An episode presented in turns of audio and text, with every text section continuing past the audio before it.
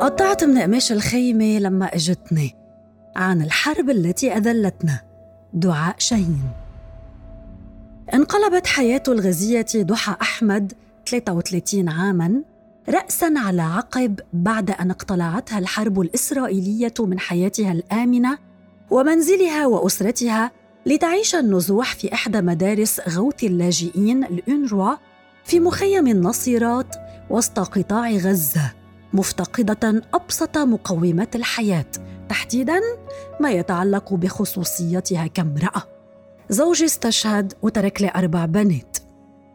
نزحت ضحى تحت وابل الصواريخ بعد تهديد الحي السكني الذي تسكنه في مخيم الشاطئ للاجئين غرب مدينة غزة.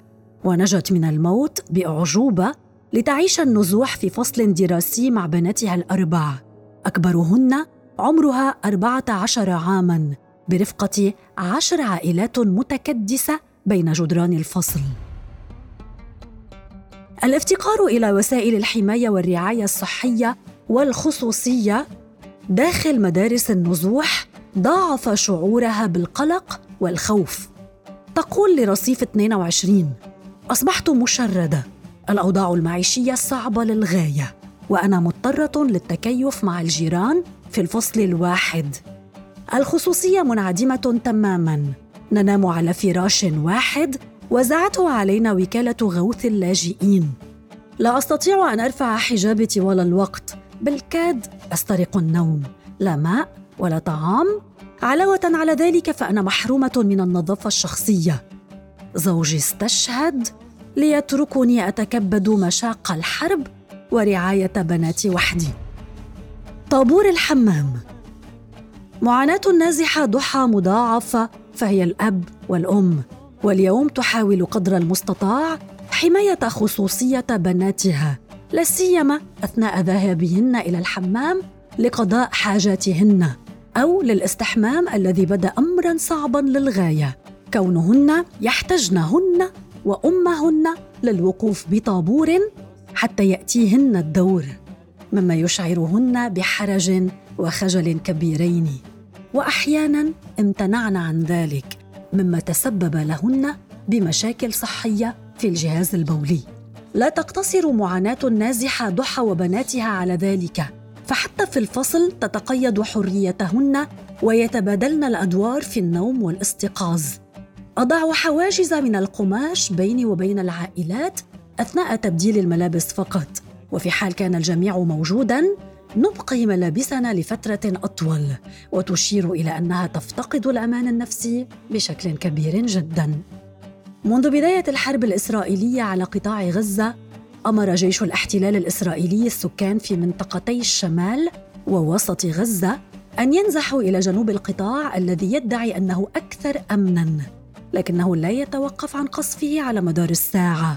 مما اضطر معظم العائلات الغزيه لترك منازلها قسرا والنزوح إلى مرافق الأونروا والخيم بجانب المشافي ومنازل الأقارب وبعض العائلات تبيت في الشارع نظرا لكثرة الاكتظاظ ولا تجد ماوى لها وهنا بالطبع ما تدفع ثمنه النساء بشكل أكبر لأنهن يحتجن لمستوى أعلى من الخصوصية.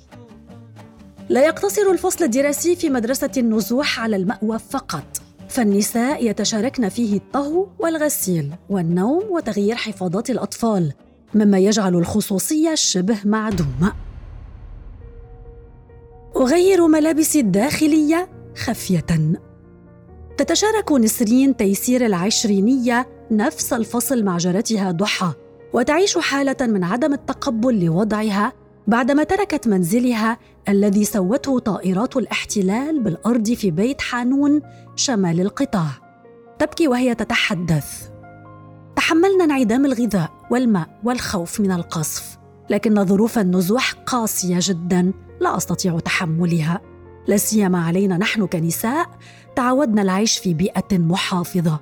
وتروي أنها خرجت من منزل عاشت فيه خصوصية كاملة إلى مكان لا تعرف فيه معنى للخصوصية فهي محرومة من الوضوء للصلاة بشكل دائم لأنها سوف تضطر للنزول من الفصل إلى ساحة المدرسة المزدحمة واحيانا تحرم نفسها من شرب المياه وتناول الطعام حتى لا تضطر للذهاب للحمام. كما تبدل ملابسها الداخلية خفية وعندما تضطر لغسلها تنتظر ساعات طويلة حتى تغيب العيون إلى حد ما لتقوم بنشرها على الحبال الممتده بين الفصول وتشير إلى أنها لم تقم بتسريح شعرها منذ بداية الحرب فهي تجد في ذلك رفاهية كبيرة غير واردة بالنسبة لها. تقول نسيت شكل جسدي. أفادت وكالة الأمم المتحدة لإغاثة وتشغيل اللاجئين الفلسطينيين الانروا بأن عدد النازحين الذين هجروا من بيوتهم في مختلف أنحاء قطاع غزة بلغ 1.6 مليون فلسطيني نصفهم من النساء. وأوضحت الوكالة أن قرابة 830 ألف نازح يمكثون حاليا في 154 منشأة تابعة لها. تتوزع على مختلف محافظات قطاع غزة هربا من الغارات الجوية والاجتياح البري والقصف الإسرائيلي على منازلهم ورؤوسهم. تمنيت الأرض تنشأ. وتبلعني بهذه الكلمات عبرت صفاء لرصيف 22 عن اللحظة التي أتتها الدورة الشهرية أثناء نزوحها بينما كانت تعيش في خيمة إلى جانب مستشفى الأقصى وسط قطاع غزة بعد قصف منزلها في حي الرمال. تعد فكرة الدورة الشهرية لدى معظم النساء كارثة كبيرة تضاف لسلسلة معاناتهن في ظل انعدام الخصوصية لعدم توافر فوط صحية أو أماكن يذهبن إليها لرعاية أنفسهن وعدم توفر الحمامات حتى لتغيير ملابسهن الداخلية. وبعضهن كن محتاطات فتناولن حبوب منع الحمل لتأخير الدورة الشهرية. لكن بالنسبة لصفاء لم تكن قد تحضرت بالشكل الكافي فقد انشغلت بتحضير حقيبة أوراقها الثبوتية ونسيت الفوط الصحية مما جعلها تتعرض لموقف محرج على حسب وصفها أثناء الحيض حيث ظهرت البقع على ملابسها ولم تجد مكانا تغير فيه. وتشير إلى أنها حاولت انتزاع بعض قطع القماش المهترئة المستخدمه كحاجز بين الخيم ووضعتها بديلا عن الفوط الصحية. قطعت نقماش الخيمه لما أجتني. مما أفقدها نظافتها الشخصية من جهة ورعايتها الصحية من جهة أخرى. تقول صفاء إنها لا تزال تعيش صدمة جراء ما تعرضت له من فقدانها لأبسط حقوقها وهي الحق في الحصول على الخصوصية كامرأة. من جهتها تقول الباحثة المجتمعية ريهام حسنية لرصيف 22 النساء في غزة محرومات من أبسط حقوقهن كالحفاظ على خصوصيتهن أثناء ذهابهن للحمامات وعدم وجود مرافق صحية والشعور بالإحراج أثناء الاستحمام وبعضهن قد يتعرض للاعتداء ويتخوفن من التبليغ أو حتى الحديث في الموضوع نظرا لأوضاع الحرب والخوف من الفضيحة أو تحسبا لعدم وقوع مشاكل عائلية في أماكن النزوح.